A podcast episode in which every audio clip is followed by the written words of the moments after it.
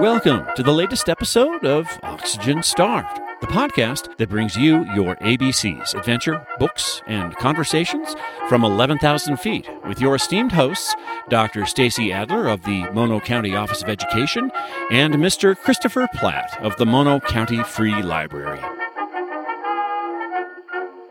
Welcome, listeners, to another episode of the Oxygen Starved podcast, where we bring you your ABCs, adventures, books, and conversations from 11,000 feet here in beautiful Mono County. I'm your co host, Stacey, and with me is.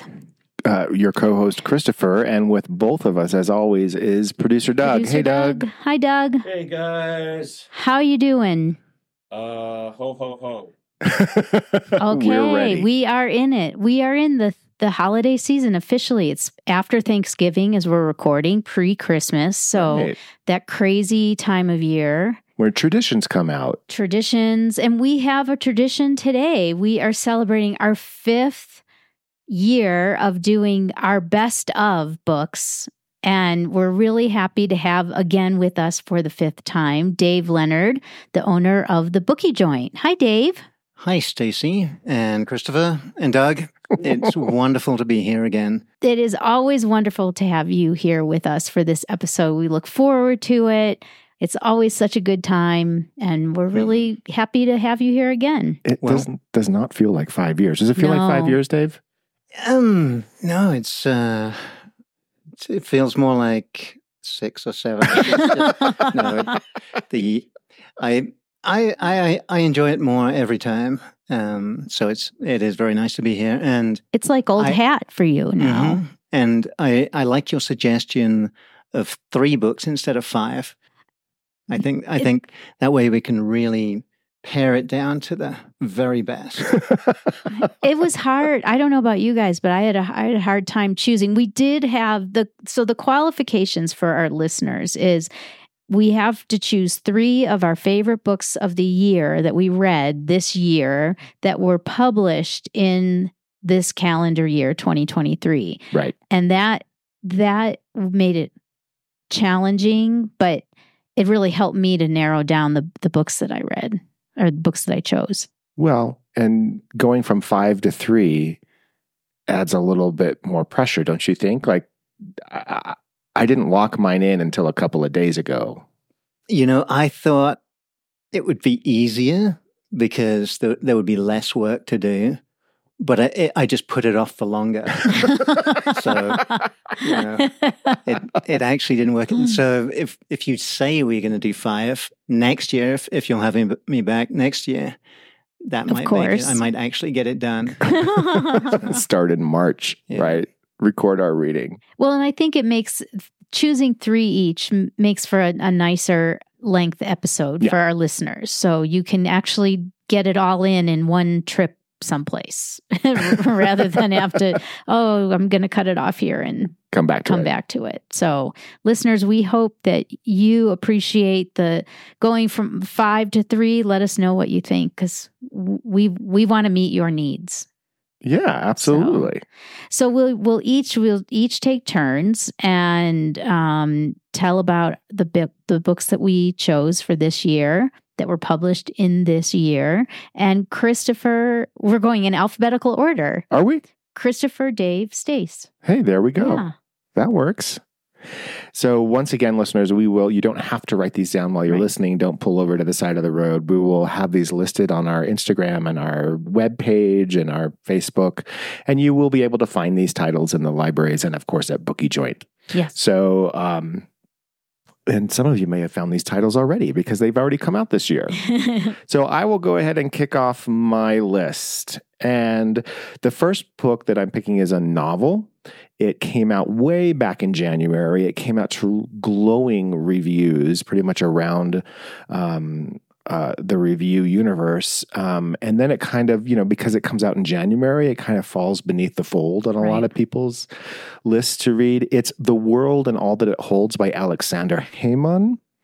Um, Hemon is uh, a known writer. He's Bosnian and he's written about upheavals in Sarajevo in the 90s. And he's written a few books that have gotten him nominated for the National Book Award and the National Book Critics Circle Award. So he's he's a literary author who's already out there in the universe. And um, I think he lives with his kids in Princeton or something like that now, um, as they all do.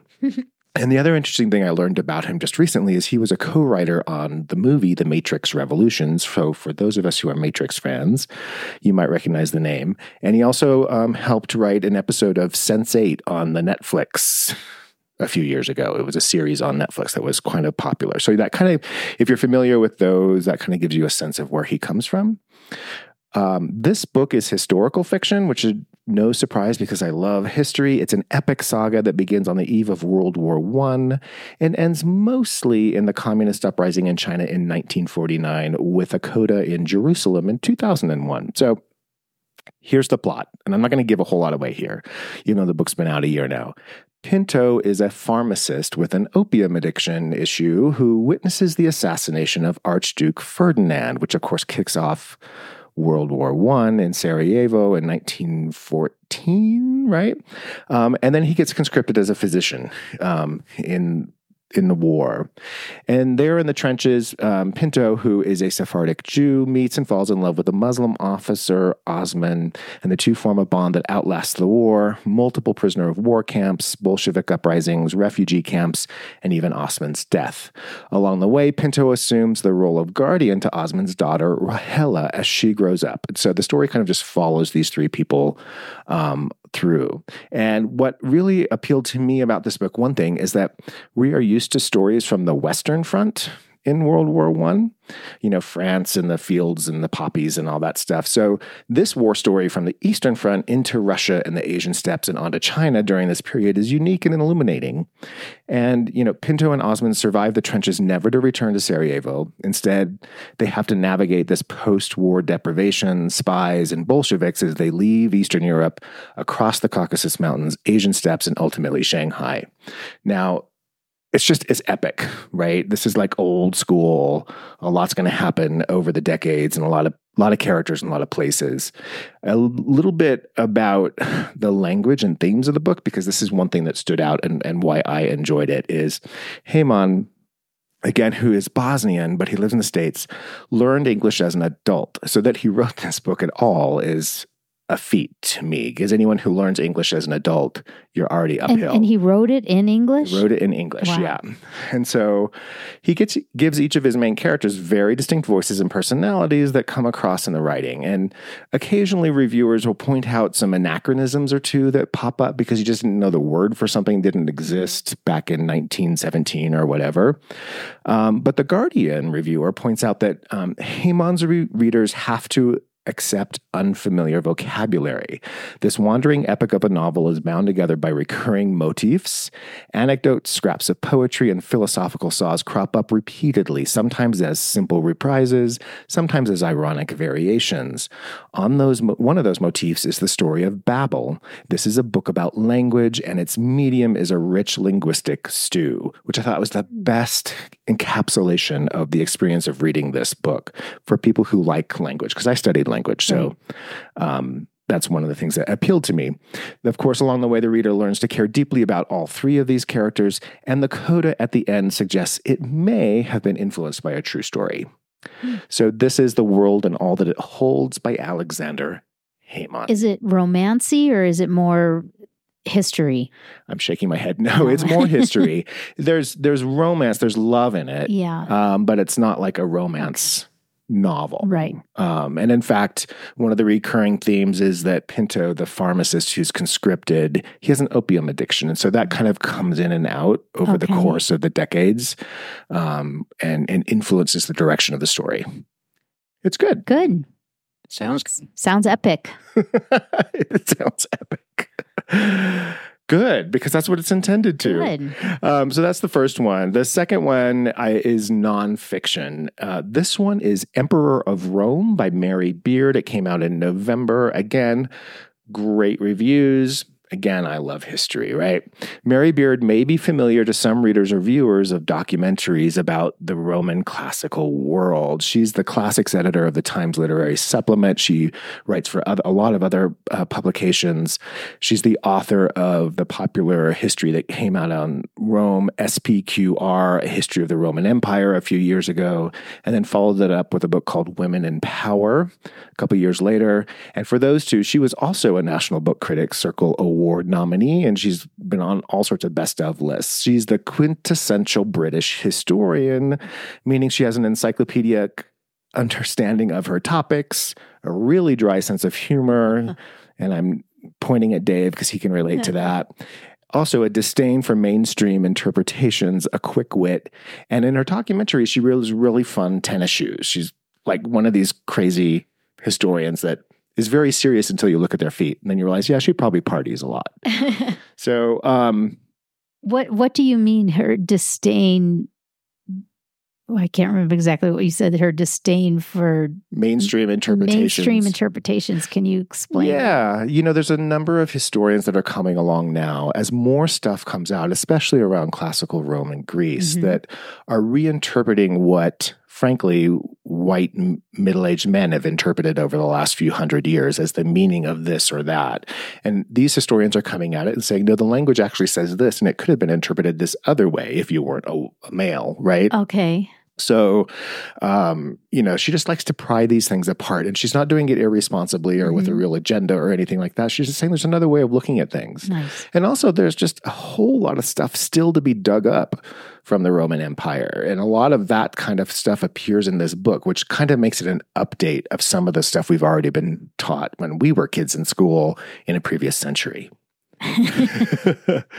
um, it's a nice, thick, juicy steak of a book. It basically focuses um, from the first emperor, Augustus, up a couple centuries, the heyday of Rome. So think like Caligula, Nero, Tiberius, Marcus Aurelius, the ones that we heard about. Come to know and love. The big right. ones. The what? The big ones. The big, big ones. ones. Yeah, the Shakespearean ones. Um, yeah, and so that's what she focuses on. It's eminently readable. It's not a dry chronological rundown of emperor to emperor because that's been done hundreds of times over. But it's kind of like a scholarly I was thinking about this and I, whether I should say this out loud because it might do a disservice. Remember the show Lives of the Rich and Famous with Robin Leach? Sure. For those of us of a certain age, yeah. Dave's trying to hold in his mm-hmm. laughter.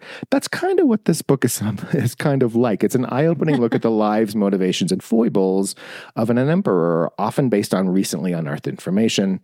Um, of course, we learn how so much that was was knowledge or legend today was created back then by successors who wanted to denigrate or celebrate their predecessors. And there was a lot of rewriting yeah. of history going on right in the time. So it's pulling that apart.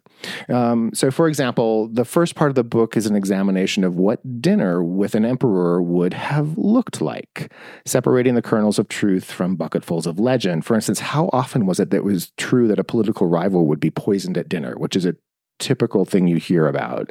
Um, how often when the capricious excesses of immature leaders surface, like the emperor who supposedly at one dinner watched as many of his guests died as a delightful shower of flower petals falling on the guests turned into a cruel avalanche, suffocating them to death. Um, this is a this was accepted as truth for centuries and centuries and centuries, and she's beginning to start poke into that.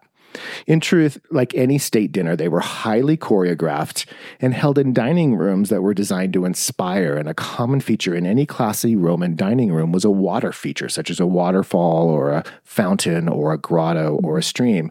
They're learning this stuff recently. So now they're going back to places they've already excavated and mm-hmm. saying, oh, this room that we thought was maybe a bedroom or something else is actually a dining room because it has this feature. So it's, it's kind of, you know, for those of us who like history, okay. kind of cool.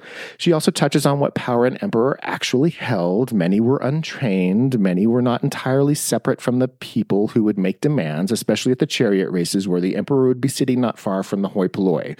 So you or me or Dave, um, mm could just mm-hmm. walk up to an emperor and say, I want you to do this or I need you to do that, you know. And they they had to kind of toe a line of public opinion as well as keep their military satisfied right. because their guards would sometimes murder them. so, and then she also does stuff like she writes about what they did in their time off. So, Commodus was an amateur gladiator And she uses this as an opportunity to praise that movie Gladiator by Ridley Scott from a couple decades ago because that's a movie that portrays this dude as remarkably more accurate than other gladiator films, which I thought was funny. Um, many enjoyed horse racing. Hadrian and Marcus Aurelius took up painting. Others wrote poetry or played music. So you can think of Nero playing on his fiddle right. as Rome burned. Domitian liked to torture flies. He also wrote a book called On Care of the Hair, which he had very little of. and he included a section on how to come to terms with baldness. So you know they were people, right? And and um, you just kind of learn some of these these foibles. Um, Claudius wrote a book about gambling, which he in, loved as well. Um, and I'll leave you with this interesting tidbit. So, emperors sponsored gladiator shows at the Colosseum. These big things, you know, gladiators would come out and fight, and lions and mm-hmm. Christians, you know, put on the stake and all that kind of stuff.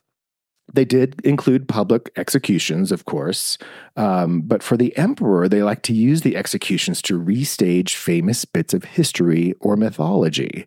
There's documents, documented um, evidence of all this stuff, and she brings up one where, you know, an unwilling political prisoner of some sort is dressed up as Icarus, who is then made to fly too close to the sun by flinging him up, and then he plummets to his actual death, to the amusement of everyone. Did sitting. they set fire to his feathers? Could have. She does also say some of the other examples from their mythology have to do with fire. So many people were burned to death, you know. Wow. And this was to amuse the emperor. You know, I thought, wow, that was that would be pretty funny. Probably depends on how close you're sitting to the guy who's going to plummet down. but look, the book, um, I'm probably not doing it all the justice it deserves. It's It's got all these serious bits, but then all these kind of curious cultural things as well. And she brings in her own wit. There's a reason that she's got a following, both in literature and documentaries. Yeah, because that it could be very, very dry. Yes. Right? But, yes. It's yeah. not Gibbon's rise and fall of the Roman Empire, right? It's something very, very different and it's I think it's a nonfiction bestseller. I haven't checked the list. Yeah, yeah. There you go. I have a bookseller sitting right next to you, validating top ten. Top 10. There you go. It would actually, I shouldn't say this, but it actually would make a good holiday gift for people who are looking to shop for it, people. It's a it's a chunk it's a chunk of a book. It's quite yeah. big. You're staring at it. I am. Yeah, I bought it so yeah. that I could intimidate you. You didn't bring your books to intimidate me back, so I did not. Um, but at any rate, um, killing political prisoners in unwittingly panto ways brings me to my final book. This is a novel, a popular novel that I think many of our listeners will be familiar with. It just came out this year. It's called The Last Devil to Die by Richard Osman, TV personality, writer, comedian, quiz show host over in Britain. Right, that Dave? Is correct. Still. it's correct still. um, and he's a great writer. Um, this is the fourth book in his popular Thursday Murder Club mysteries, which started, I think, about four years ago, and they were bestsellers. It's typical of British cozy mysteries. It's set in the countryside. This kind is a, a, a retirement community, and it involves a small handful of residents of this community who get together every Thursday in the in the puzzle room of their retirement center and try to solve a mystery hijinks ensue. Um, the members are Elizabeth Joyce, Ron, and Ibrahim. One is a former spy, one is a former nurse, one is a former union rabble rouser, and one is a psychiatrist. So they each bring their different skills mm-hmm. to solving the mystery. Um, and this was the fourth one was supposed to be the last one. Osman said he was going to stop at four, but I think it's become so popular he's no longer saying that. He's just going to say he's taking a break. So the plot of of the Last Devil to Die, and this comes from the publisher blurb, is an old art collector friend has been killed, and a dangerous package he was protecting has gone missing. The gang's search leads them into the antiques business, where the tricks of the trade are as old as the objects themselves. As they encounter drug dealers, art forgers, and and online fraudsters, as well as heartache closer to home, they have no idea whom to trust. Dun dun dun. dun, dun. Um, I just say I love these books. I actually listen to them on audiobook. These novels move at a very quick pace. They have great touches of humor and love and all the elements of murder, stealing, senior fraud, dementia, and more. Osman says it's a story that combines the right amount of heart and murders, making it an enjoyable read, which is, I think, an apt description of this brief mystery novel. Again, I read these in audiobooks, so I'm going to recommend that format to listeners, especially if you're like us. We have to commute around the Sierras during the week. Famous English actress Lesley Manville narrates them. Um, listeners may know her from The Crown, World on Fire, or Mrs. Harris Goes to Paris. I think were her three most recent mm-hmm. Recent things. Um, and then again, as I said, Osman was going to originally cap this series at four. Um, he's going to keep it going, but he's taking a break to start a new series, this one involving a father and a daughter in law who get hoodwinked into solving mysteries. Um, you know, it's the trope, sure. right? It's the mystery trope. Um, but this one is they're not um, they're not slow, they're not disappointing, they're not overly disturbing, um, but they're not so they're not like an Agatha Christie where they they're just a little bit there's too much tea going on. Right. right. There's actually some stuff going on in these books, and each of the characters has their own kind of humorous take on things. So hugely entertaining. And is it sol- are they solvable? Like do you did they keep you guessing right to the end or you know, do you pretty much know who done it? Well, you know, I don't read a whole lot of mysteries, so I'm always impressed with any mystery writer who can kind of write a puzzle and then hide the solution mm-hmm. until the very end of the book.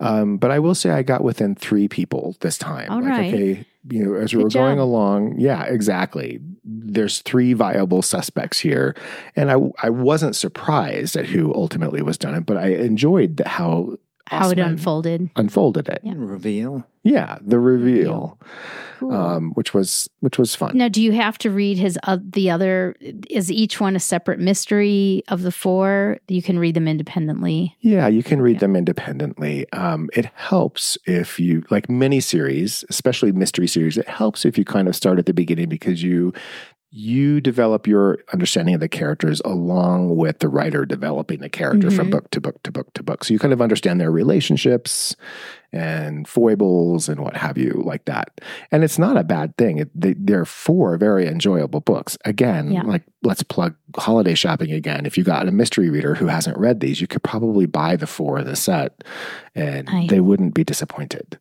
Cool. So repeat all three of your titles one more time for us. Well, that one was The Last Devil to Die by Richard Osman. The first title was The World and All That It Holds by Aleksandar Hemon. And then the uh, the middle one, the nonfiction, was Emperor of Rome by Mary Beard. Of course, we will have all of these on our webpage. Awesome. Dave, you're up, sir. Okay. Top that. Uh, there's no possible way I could top that. That's not possible, Christopher. Um, anyway, the um, my first choice, and I, I, had trouble picking three because there were so many great books mm-hmm. this year. Mm-hmm. There were. Um, my first one is no surprise, um, because I have picked a, a novel by this author every time, and he's one of my favorite authors. You better hope he keeps publishing because oh, he is incredibly prolific. okay, he's written forty nine um, wow books so far, uh, and it is called. Um, the author is Adrian Tchaikovsky, and the Sounds familiar. does sound familiar, and um, the title is Lords of Uncreation. And uh, fortunately, as I said, he is very prolific and he came out with three different books this last year. Um, he writes in all three genres fantasy, hard sci fi, and in this case, epic space wow. opera. So this this is the epic space opera, and it's um, so it doesn't get any more epic than Lords of Uncreation. this is the concluding chapter, in the monumental final architecture trilogy. It's a very satisfying conclusion to a spectacular series. Um, I don't know. You, I don't think you you've read it, have you? I But- have not okay. read it. So- Nor have I. Someone else in my house reads Tchaikovsky based okay. on you. So you may have read it. But Will's Will's likes it, right? Yeah. Okay. It's um so um it's the spectacular conclusion and the fate of all life is at stake. Uh, I won't tell you too much about the plot to avoid any spoilers, uh, but can give you a brief setup of it. So, the final architecture trilogy is set in a future where all sentient life is threatened with extinction by the mysterious and incredibly powerful architects.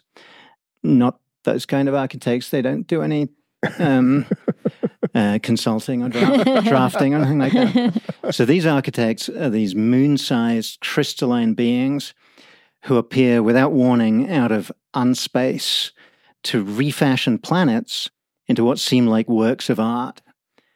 And unfortunately, in the process, they kill every living thing on the planet. It seems like a byproduct of their making these works of art. And no one knows what motivates them to destroy the planets. They only know that they come from unspace, which is a kind of hyperspace st- structure that under- underlies all of reality. Uh, you think think of Upside Down from Stranger Things. Yeah. I've seen that. Yeah. Um, and it, and like the Upside Down, it's a very scary place, inhabited by a creature that is the personification of pure terror, the stuff of nightmares. Um, the second book was almost a horror book. It was Wow. kind of terrifying.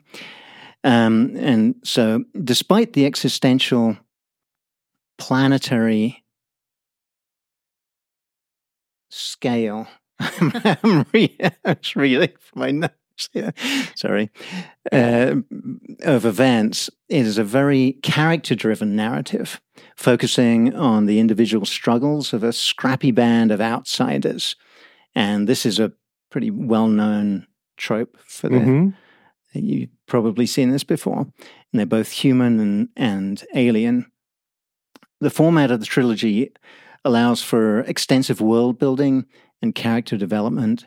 And by the third, third book, the reader is very heavily invested in the main protagonists. You've got to know them pretty well, uh, despite their many flaws. One of Tchaikovsky's trademarks is speculative evolution and he populates his stories with many bizarre and interesting alien species. So, part of Tchaikovsky's, I'm going to use the, his, his name as many times as possible on this, uh, genius lies in creating empathy for creatures and species that are not obviously sympathetic, like the oversized giant spiders in Mhm. Children of Time, which you probably did read. Um, or maybe not. You didn't. Um, I can or- pretend with the yeah. best of them. I'm Okay. sure Will's so, did. so he's very good at um, uh, getting the, the reader to, to, to be empathetic towards these unusual creatures like sure. spiders or lawyers. Um, some of the some of the main protagonists are hive mind creatures, giant clams, genetically engineered all female um, super soldiers, or these crustacean like spe- species that hire out parts of their bodies for ad space. It's it's it's it's Wow. So is it bit- like satire it's too? n- a little slightly it's a little bit out there um but we don't see we don't see many of the traditional sort of gunslinging heroes who come in and um, blast all the aliens or these evil aliens out the way.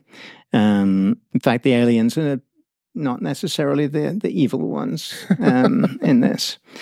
Um, so I I feel I should have a, a defense of sci-fi because a lot of people don't really like it very much, um, and a lot of people dismiss it as sort of escapist fluff. Um, but I think it's a misunderstanding of what uh, the the author is really trying to do a lot of the time. Um, sure, they they want to entertain, but it's not so much a prediction of what the future may be like, but a, reflect, a reflection of the present in a slightly different setting.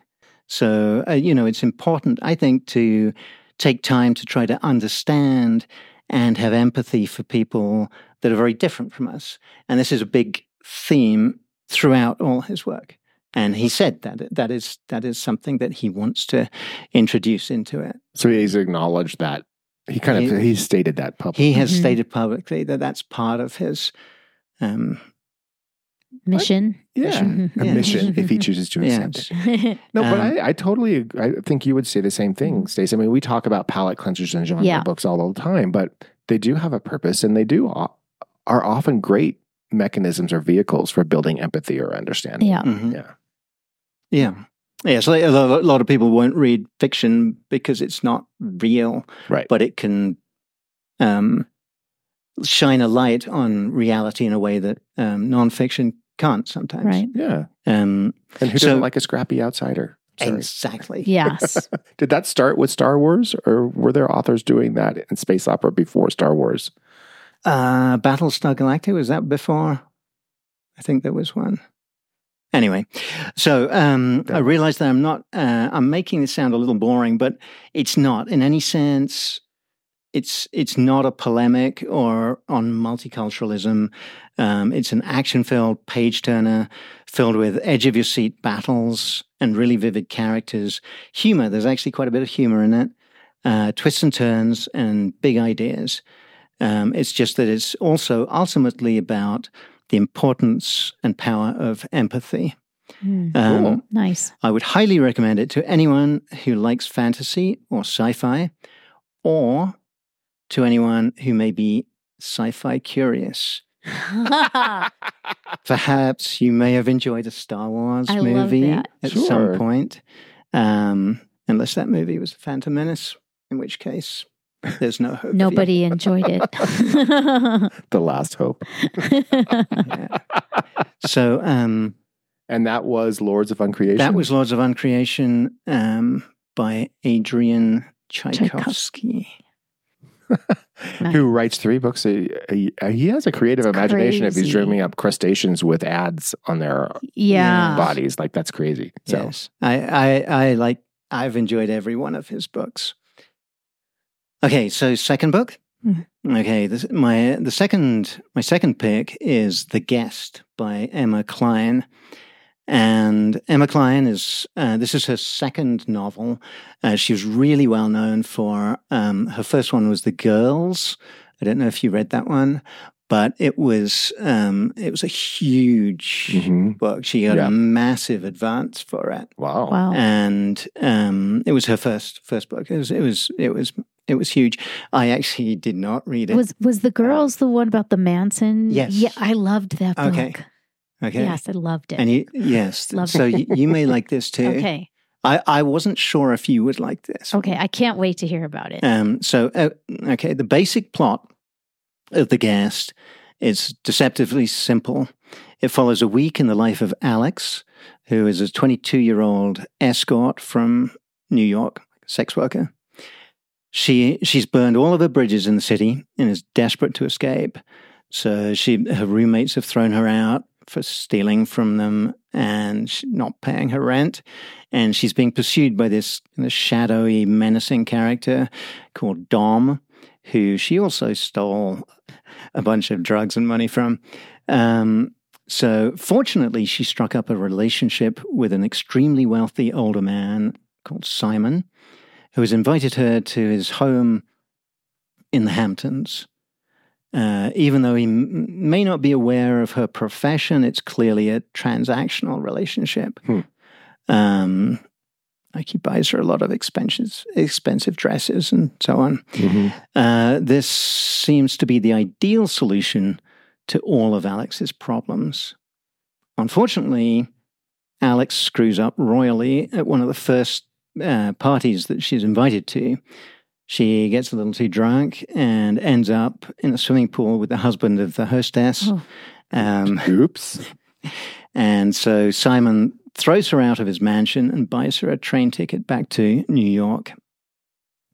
Alex, however, has very few options and decides to stay on Long Island until Simon's big annual Labor Day party. uh, whereupon she fully expects to reappear and be forgiven. Hmm. It's blindingly obvious to the reader that this is delusional and highly unlikely to work out well. it's just not going to happen. So we're drawn into Alex's increasingly desperate plight, unable to look away as she makes one terrible decision after another and leaving a trail of destruction in her wake. Alex is an agent of chaos, a wild card set loose into an extremely closed society designed to keep outsiders out. Uh, however, she does possess one useful superpower. She's very good at reading a room and becoming what other people want her to be. Hmm. She's an adept shapeshifter and assumes a series of different personas as she Mr. Ripley's her way through East Coast fine society. She's always the guest, although increasingly the unwelcome guest.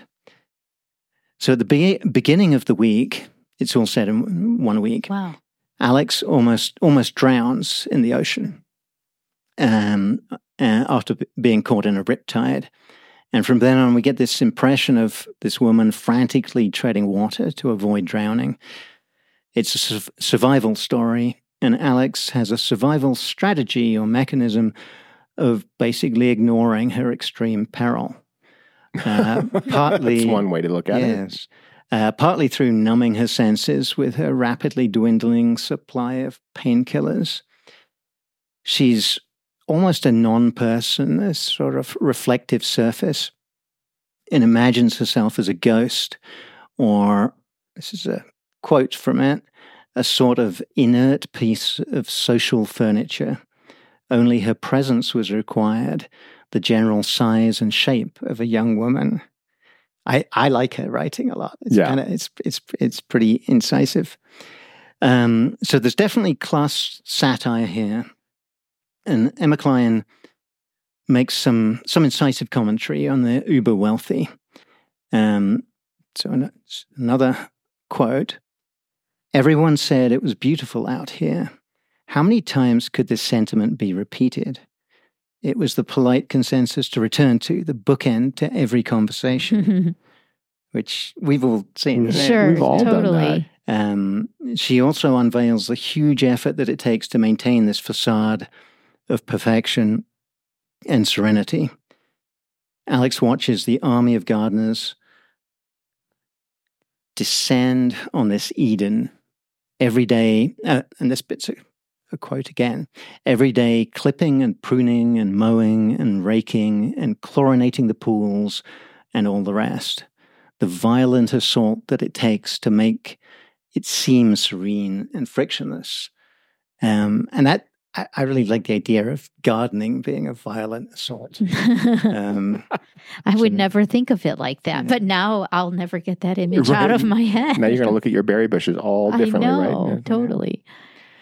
Um, however, despite recognizing the absurdity and uh, the vacuous lives of the super wealthy, Alex has no desire desire to change anything. She's curiously passive, lacking in ambition, and content to, su- to survive day to day, pill by mind numbing pill. She's quick to recognize the desires of others, but doesn't seem to have any of her own beyond survival. We never really know her partly because she doesn't seem to know who she is, just a series of personas that other people want her to be. Although Alex is a compelling prot- protagonist, she's not a particularly likable character. So it's hard to empathize with her as the screws tighten and her world inevitably unravels. Wow. So, So can I can I ask is is because I think I might want to read this book, but I Mhm. want to know if if she is an unlikable character, what keeps the reader going? Like just you just it's like a train wreck, you can't look away. It, it is a bit like that. Yes, you. Um, I'm here for that. you That's get- okay. Just drawn into this this world of hers that Yeah. no please don't don't do that don't do that and she just keeps doing it um so i kind of get the, the last little bit that Okay. i was I'm so- sorry if I. Oh no, no, no! Interrupt away. um, so if you were looking for an answer at the end, if you like tidy narratives and neat character arcs, you will be extremely disappointed. okay. Um, there's no satisfactory conclusion, no epiphany, no happy ending. Um, Emmy Cl- Emma Cline not only challenges our perceptions of what a heroine should look like, she challenges our perceptions of how a book should end. It doesn't really end. Um, Another thing I, of I'm- yours. I'm, so here for. I'm so here for this book. I can't wait to read well, it. it, it makes me wonder, and sorry to interrupt you, Dave. Mm. It, it kind of feels like a play on the Pygmalion trope. It, it's just unsuccessful. Right. And- right. and I, does that ring true? Like yeah, My Fair Lady. My Fair Lady? Yeah. Yeah. Um, My, my Fair Lady gone wrong. Gone wrong Just- multiple times. You know, trying to be something other people want to define her as. yeah, I, I would. s- I Yeah. hadn't hadn't really thought of that, but um, I would say that's that's a reasonable analogy. Yeah. And then my other question is you like her writing, Stacey, you like her Yeah. writing. Is she like is she like a Patri- you you brought in the Patricia Highsmith reference there, Mr. Ripleying her way Mm. across. Is she is she up there with Patricia Highsmith, do you think? She, I think some of um, she was. There, there, there was a short story by John Cheever, The Swimmer. I don't know if you, I'm familiar with it. Yeah. That one. Yeah. but that was kind of the basis for the the, start of her thinking for this this character. Oh, okay. Um, and it's yeah, it's, it's a bit like um, that. I, you know, it, it's it's just the way she writes is just something I I I couldn't do. Um, and and it really makes you uh, appreciate. I like I really enjoy Right. reading a sentence that is just um something I I wouldn't be able to do. Um, so anyway, um, Cool. if uh, where did I get to? I have some notes here, obviously. Um, so it's that that may seem like a big spoiler, but I didn't want to recommend a book to someone who wouldn't want to read it. Um, who would be there are people hate this book, um, and uh, if you sparks curiosity. really like just f- a feel good rom com beach read with a happy ending, this This- book may not be for you. My interest is peaked too. Yeah. It's just sometimes a train wreck is, you know, you you just you can't look away. I mean, just your description. I'm like, I I've got to see this. Yeah. Read it. So the reason that I liked it was um, after giving it such a negative review. Um, it, I I tend to like books with a narrow, almost claustrophobic focus, almost like that short story vibe. Mhm. Mhm. um, which this has. Uh, the compressed time frame and the escalating sense of desperation also suck me in. Uh, it's almost like a psycholog- psychological horror story. Mm-hmm. Um, and I, I enjoy inconclusive endings because, you know, life is messy and inconclusive, right? Mhm. So, uh, but above all, um, Emma Cline writes really well. Um, it's, you know, it's the kind that a book that I would reread sentences because I just thought they were so good. Those are Love juicy it. reads. Yeah, I love I love writers who do that. Me That who too. bring that out in you, and you're just like, I want to take time with this book because I'm enjoying the craft as much as the story. Exactly. And and probably the fact that it takes place over one week helps the reader get through this cuz you it's Right. going to end quick. I mean, it's going to It's a quick read. It's quick. It's yeah. definitely a quick read, but I could see why some people do not like the ending. Sure. Okay, I will read it. I'll get back to you. Okay. The- And Okay. That'd be is interesting. like the I'm the ending. the ending person. Yeah. So Endings are important to me. Not that I'm not, you know, I I appreciate what you're saying about this book and I'm just curious to Yeah. I, to dive in. I'm Yeah. curious what you think Just just stop before you get to the last paragraph and you'll be fine. That's like the Grover book. Don't turn yeah, the page. don't turn the page. yes. Yeah. I thought of that actually. Yes. Is it the monster at the end of the book? The book? monster, at the end, of the, book. Yes. Yeah. Yeah. Oh dear, we're all over the place with this recommendation. That's a great one. Okay. Um, do I have enough time? I've, I've You've- rambled on a You've, bit. you've got one Plenty more to go. All right. So um, my last pick is The Wager by David Grann. Um, and the the wager is the latest book by David Grann, author of Killers of the Flower Moon, Oh. which is another excellent and highly readable nonfiction story. I think it was one of my picks a couple of years ago as well. I think so too. Um, on the surface, the wager looks like a classic sea yarn. After all, its full title is The Wager, a tale of shipwreck, mutiny, and murder. I guess he isn't too concerned about giving away the plot on this one. But um, even the cover looks like a rousing boy's own maritime adventure. However, in David Grann's hands, it is more than that.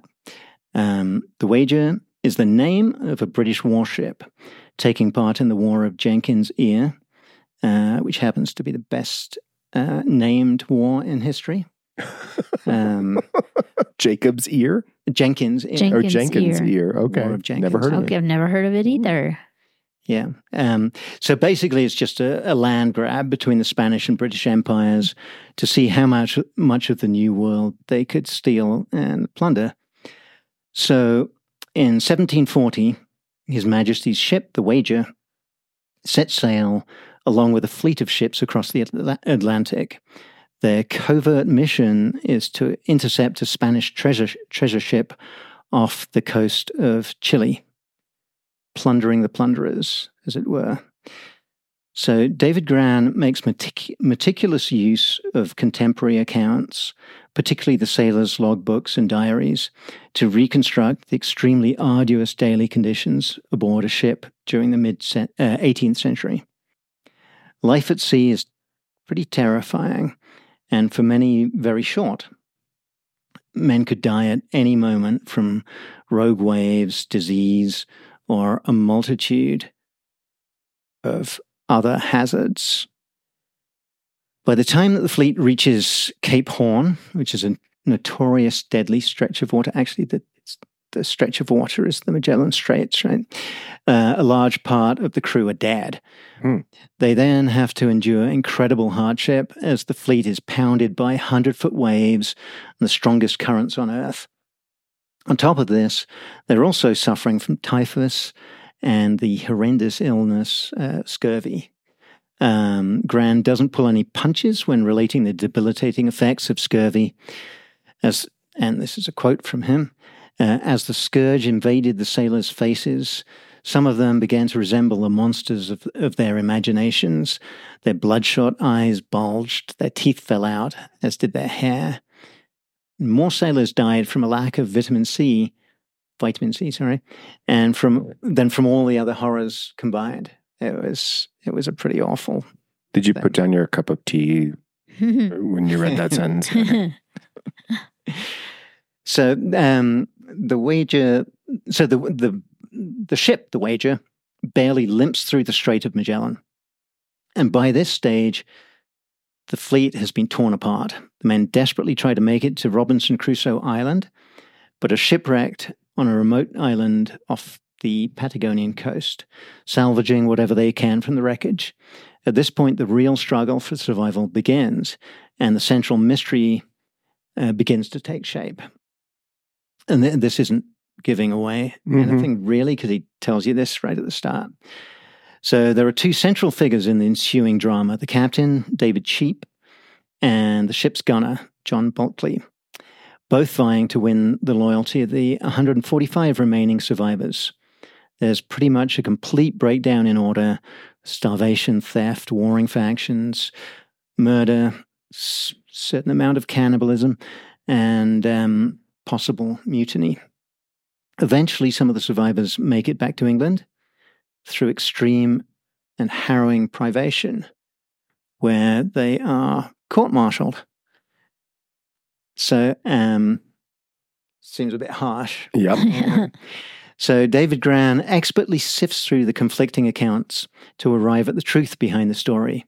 However, the actual mystery itself of who is to blame and whether it's a mutiny or not, um, whether it took place, is almost not as important as the actual fact of their survival under such incredible and extreme duress. As ever, David Grann weaves together an absorbing, engaging narrative from the exhaustively researched and often contradictory contemporary accounts, diaries and logs, and so on.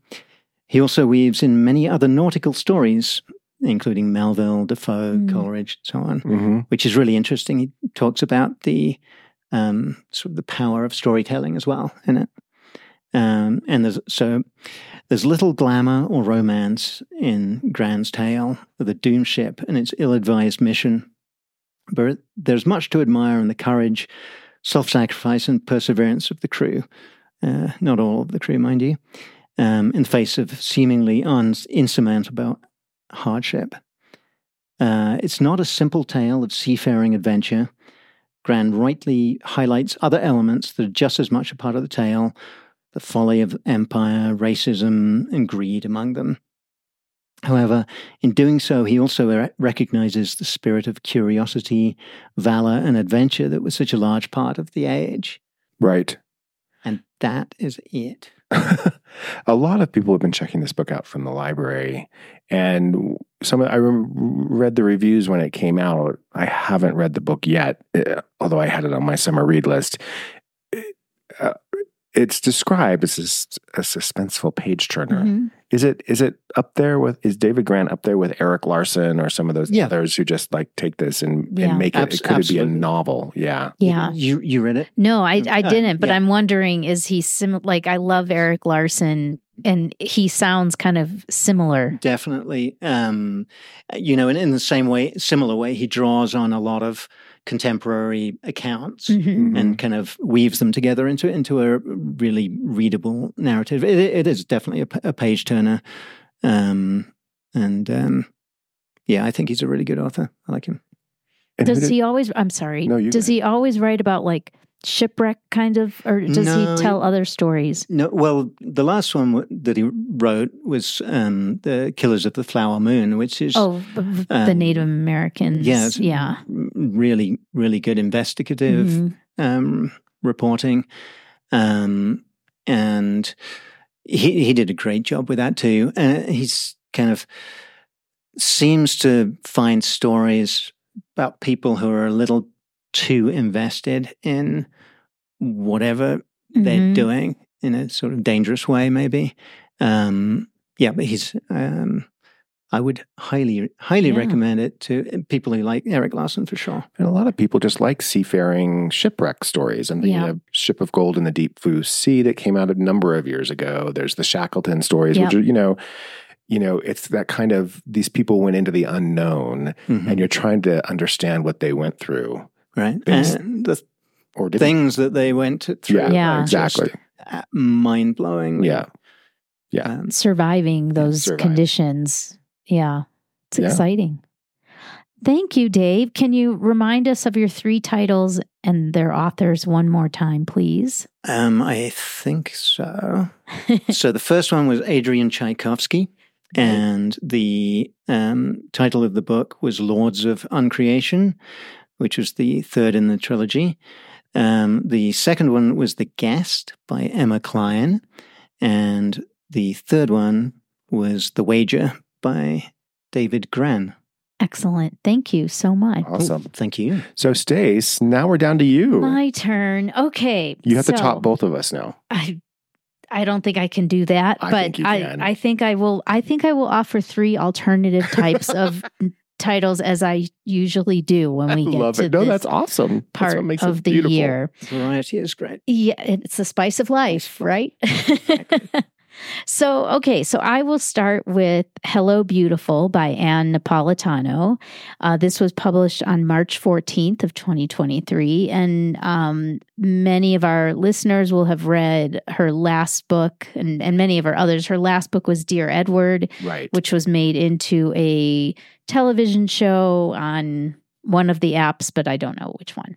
Um, but Hello Beautiful is about the Padovano family. They have four daughters. They're a Catholic family. They live in Chicago. They're a very close knit family. And their four daughters are named Julia, Sylvie, Cecilia, and Emmeline. And they are very close. And this is the story of their uh, when they uh, them growing up and the the directions their lives turn while at the same time how they interact and stay close knit or or don't as as it happens. So Julia is the oldest and she leaves home to go to college and she an oldest child she's she's very driven she's very ambitious and she meets William who is a basketball star the college that they're at and she immediately sees her their whole life together. And she sets her sight on William, determines that for him that he is going to be an English professor at the college one day, and she is going to be a mother and a journalist and all the things, and just has this is her course that she set for herself she never really takes into consideration that William has had a very different upbringing than she has. He has been terribly neglected by his parents. He has a lot of um, mental health issues. He deals with with depression and and anxiety and you know like crippling mm-hmm. depression. But she doesn't see any of this. They get married and she brings him into her family and he cannot escape these other three women because you know he's in it now and they're they're they see their mission is making him part of the family and whatever they do he's a part of it. So there have been lots of comparisons to this book to little women Oh. You know, you you understand the four daughters, you know, the they were not wealthy, they're um they're very poor. To me, I, and I didn't I didn't do any research into seeing you know why people were making drawing that comparison mm-hmm. beyond mm-hmm. the four daughters because I love the book Little Women. I've read it a million times and I ju- I didn't want to spend this whole book compare looking for those comparisons. Right. And so from my point of view, I didn't really see it. Uh, I didn't beyond the them there being four girls in the family. I didn't really see a whole lot of comparison. One of them doesn't die of consumption. I I yeah. I, yeah, I'm. I don't want to give any spoilers away, but no, nobody dies of consumption. I can I can share that without giving without ruining anything. But you know, as the story goes on, the you know, I would say the first third really focuses on Julia and her meeting William and building their relationship, and then when after they get married, she brings him home. Then it kind of takes on dealing with the other the other girls and mm-hmm. and their parents a, a, little bit more and goes more into each of their lives. And then when they have children those children's lives as well. So it's it's very it spans of a number of decades. So is it contemporary or is it set early it's set in the in the last century i can say that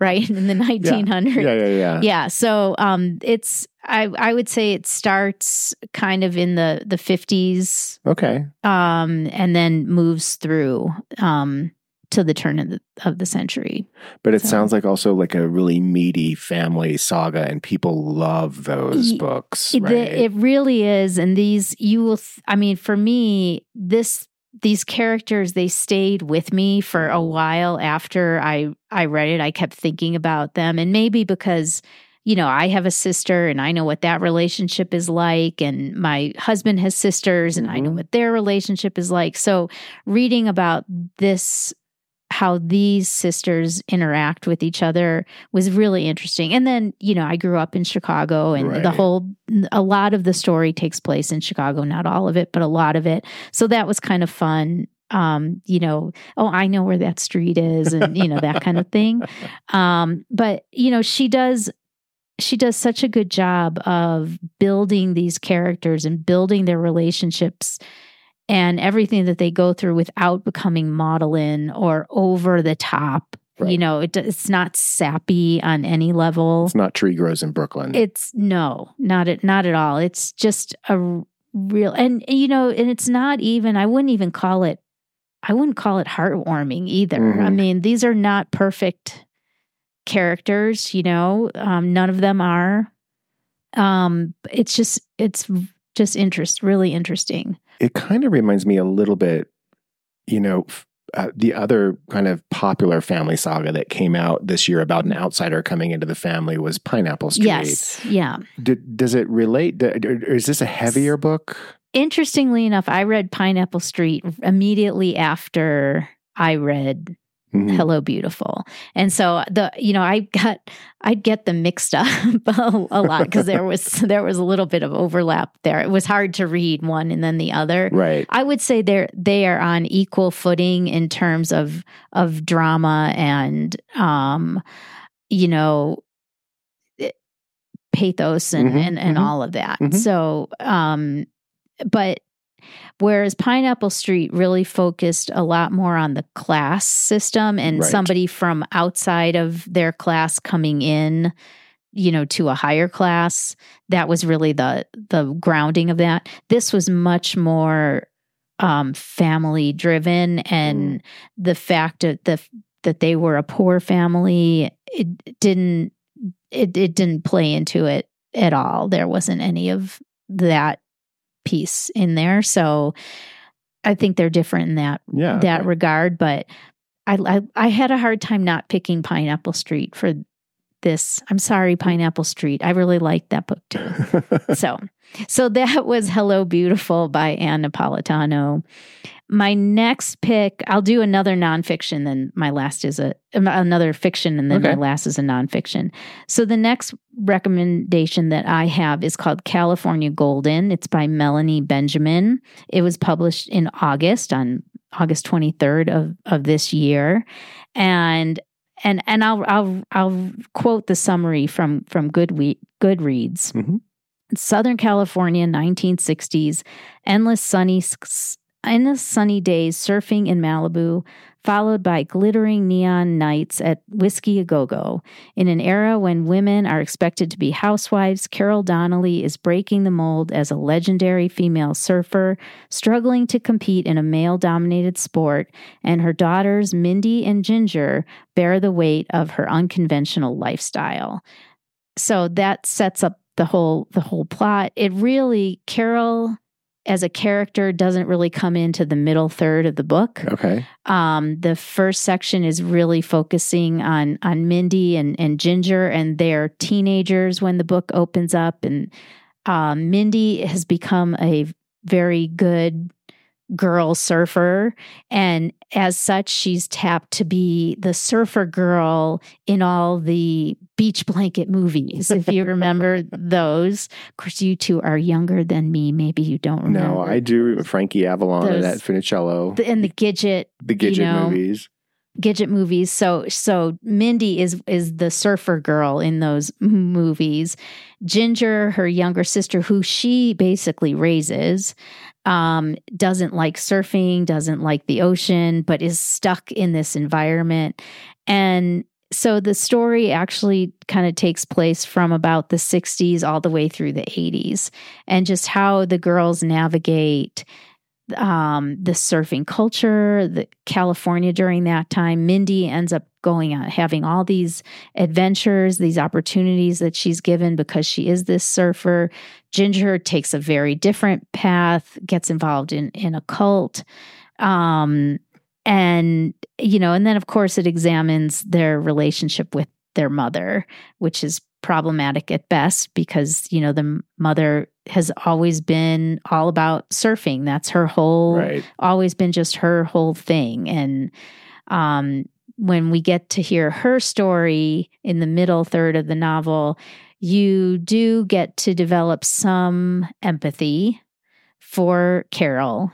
But up until you, up until that point, you're like, this woman is horrible. she had these kids, and you know she's not paying attention to them, and you know, so.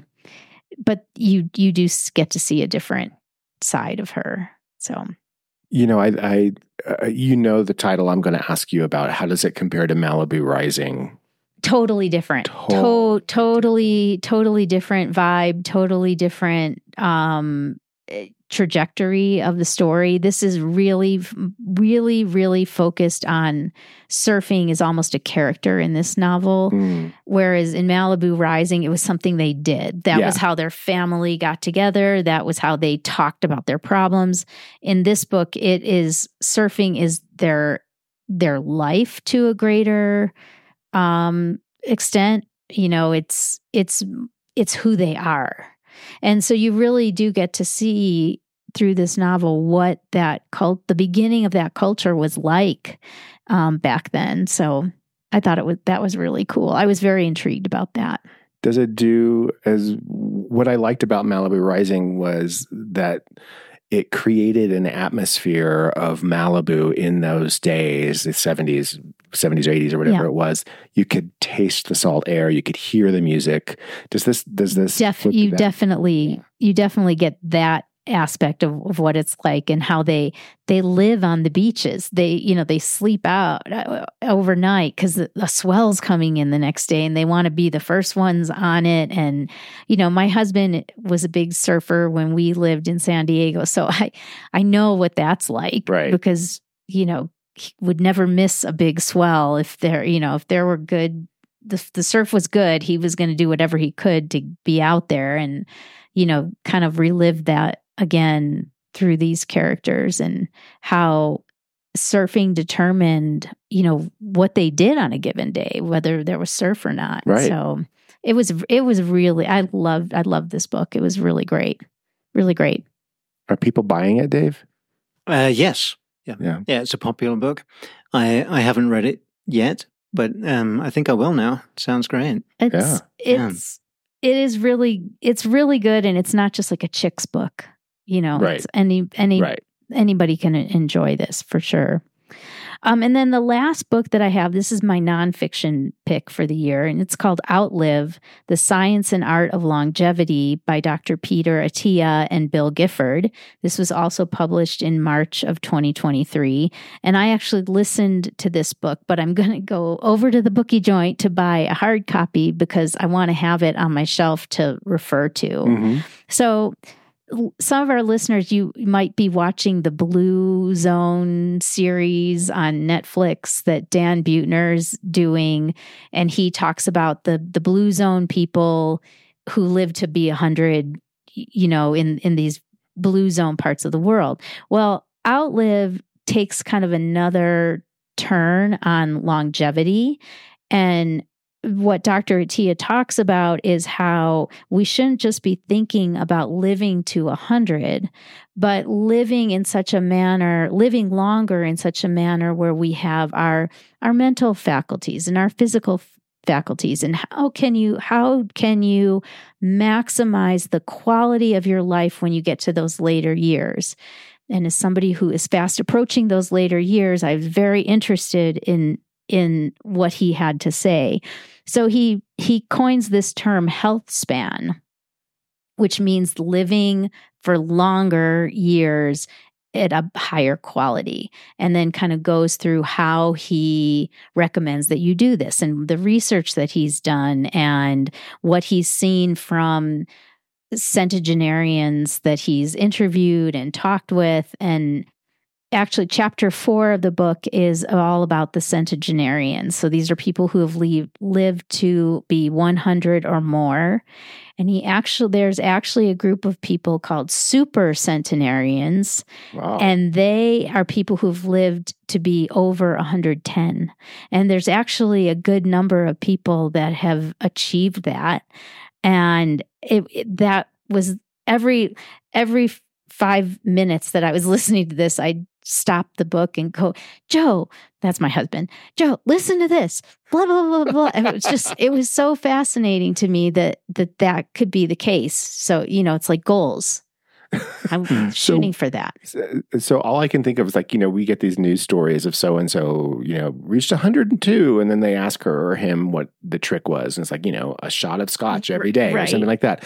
Is there a new habit or something or behavior that you from the reading this that you're going to start applying? So it was really interesting that all of these people that he interviewed and that he talked to that have achieved this goal and have this this amazing health span there wasn't one thing that worked for all of them other than they generally had ancestors who had lived long Mm. lives and not necessarily to 100 but long for their for their time that they were alive that was like one common predictor but that said there are you know he does recommend things that you can do to help increase that. And you know of course he says the sooner you start you know eating appropriately and you know hydrating and exercising the the longer you have to um you know the the better your chances that you're going to live this long life.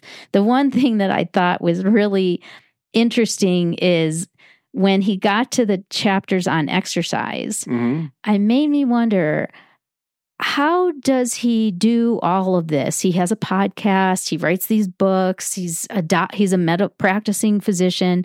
How do you do all those things when it seems like all you do is exercise?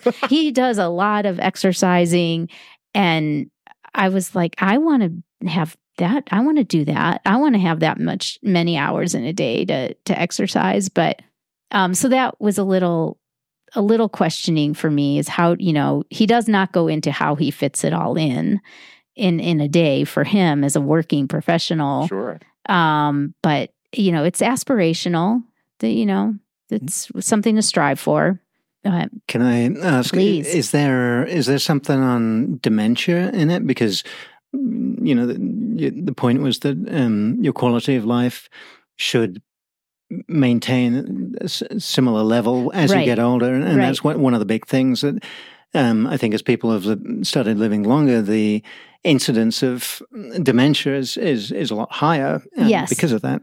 Um, does it? Does he go into that at he all? he goes into it a little bit in terms of when he speaks about the four horsemen, which are the four areas of um, illness. I I will say um, that generally cause us to to die young, and those those are cancer, metabolic syndrome, Alzheimer's, and and brain uh, degenerative diseases, and cardiovascular disease. So he does he does talk about that and does he does mention that as we are living longer the incidences of of Mhm. these diseases are increasing but he also says that we also now do a better job of diagnosing it and and then he will he also he talks about this one woman and I can't remember her her name right now.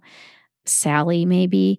And she he uses her as an example throughout the book and how she was a very active person in her late 60s she you know she gardened every day. She read. She walked places. The whole you know had great relationships lots of friends. Mhm. and then she had an accident and fell and broke her hip.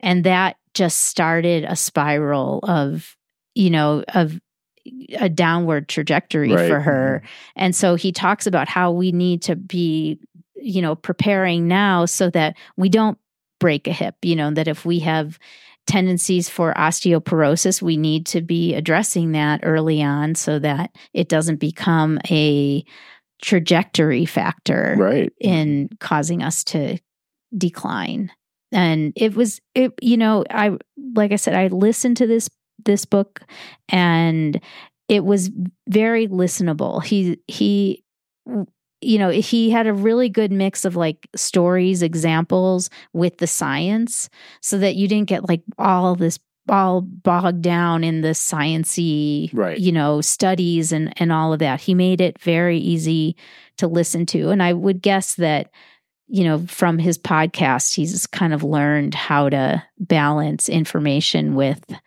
keeping people's attention Just like you. thank you i hope so What? what are we talking about? Um, no, I can't help but think of the earlier comment you made. It was kind of like a work life balance thing, right? Like, Mhm. you know, I, I, I'm not so good with the food. I try, but, you know, I'm always one who will succumb to, you know, a good baked brownie or, you know, piece of cake or something, ice cream. Um, but I love exercise. I- I have a routine for exercise. And if I don't do it, um, you know, the rest of my day is screwed up and then I would like to do more, but I'm very cognizant that my day is already very full. Right. And I need to make time for home because that's Mhm. valuable part of Right. life too. And and so I do kind of wonder like uh, what are the trade-offs, right? Well, what, do I do I buy treadmill for the office? Like what what is the thing that we need to be doing? Right. And he doesn't really give a prescription, you know, for that. It's almost like he has a menu, right? Mhm. You know, he gives a menu. Here's what you should be eating. Here's here are some things about exercise. And, you know, my my friend Carrie, um, Carrie Sokol, shout out to you. She recommended this book to me. And we, you know, we grappled with it, you know, we were as we were both reading it about how about the exercise piece, right? And and there at one point he talks about the need to have um like HIIT high intensity interval training that that's really important. But then he also goes into oh but you also have to have the long sustained zone 2 kind of training as Yeah. well. So it's like okay well how do you you know so carrie and i oh we'll we'll, we'll ride our pelotons. We'll do this ride on one day and we'll do this other kind. Right. and you know those HIIT classes make me throw up. So it's like uh, that's too much for me. But you know i i think the the idea is that you know that the fact that we can live longer more healthy productive lives is you know an attainable one for a lot of us. And you know uh, just that, that it's an area of study i'm so fascinated by because you know i as somebody who's getting older and I want to make this last third of my life as fun and productive as possible. And it's nice to know that, you know, living to a hundred isn't, it's not that far off, you know? So that is Outlive the Science and Art of Longevity by Peter Attia. Awesome. What were your three titles? Um, the other two were California Golden by Melanie Benjamin and Hello Beautiful by Ann Napolitano. So three great books. Great choices. lots of fun. Lots of fun. And listeners, of course, you don't have to have written any of these down. We'll have them on our website, oxygenstarvedpodcast.com, as well as our Instagram account, O2Starved. Dave of the Booky Joint, Always a pleasure. always a pleasure. Thank Mhm. you for for joining us with your always, excellent always a pleasure for me too. Thank you. It's really fun. I- Can't wait for I've year enjoyed it. six. I know. We can't wait for year six and, and what Tchaikovsky will uh, have His published new in his new 2024. series. Yeah, it's a it's a guarantee. It is a guarantee. we could. It's pretty. We need that kind of consistency in life. Um, again, Booky Joint, an excellent indie bookstore found in Mammoth Lakes. You can find these books there, or order them there, or at the libraries. We'll make sure there are copies in the Mono County Library System as well. And uh, thank you, producer Doug, for getting us to the fifth version of our top picks of a year. I feel like this is a milestone. it it kind of is. I think it's awesome. I love these lists because they come out at the end of the year and we all have opinions on them, you know, and we're all smiling politely at each other right now. But I'm sure when we go our separate ways, we're like, oh, it's that book, whatever, you know. But no, I'm, Not I'm teasing. Not me. And No, but listeners, we want to hear what your three best books Yeah, of the year absolutely. were. So, um, you know, let us know. Hit us up on Instagram or at our website. Yeah. We, we really do love hearing from you. We genuinely do. And um, have a wonderful and safe holiday season. We'll be back in a couple of weeks with another episode where we're going to talk a little bit about where we find our books. So, Can't wait. Can't wait. Have a wonderful day. Stay safe.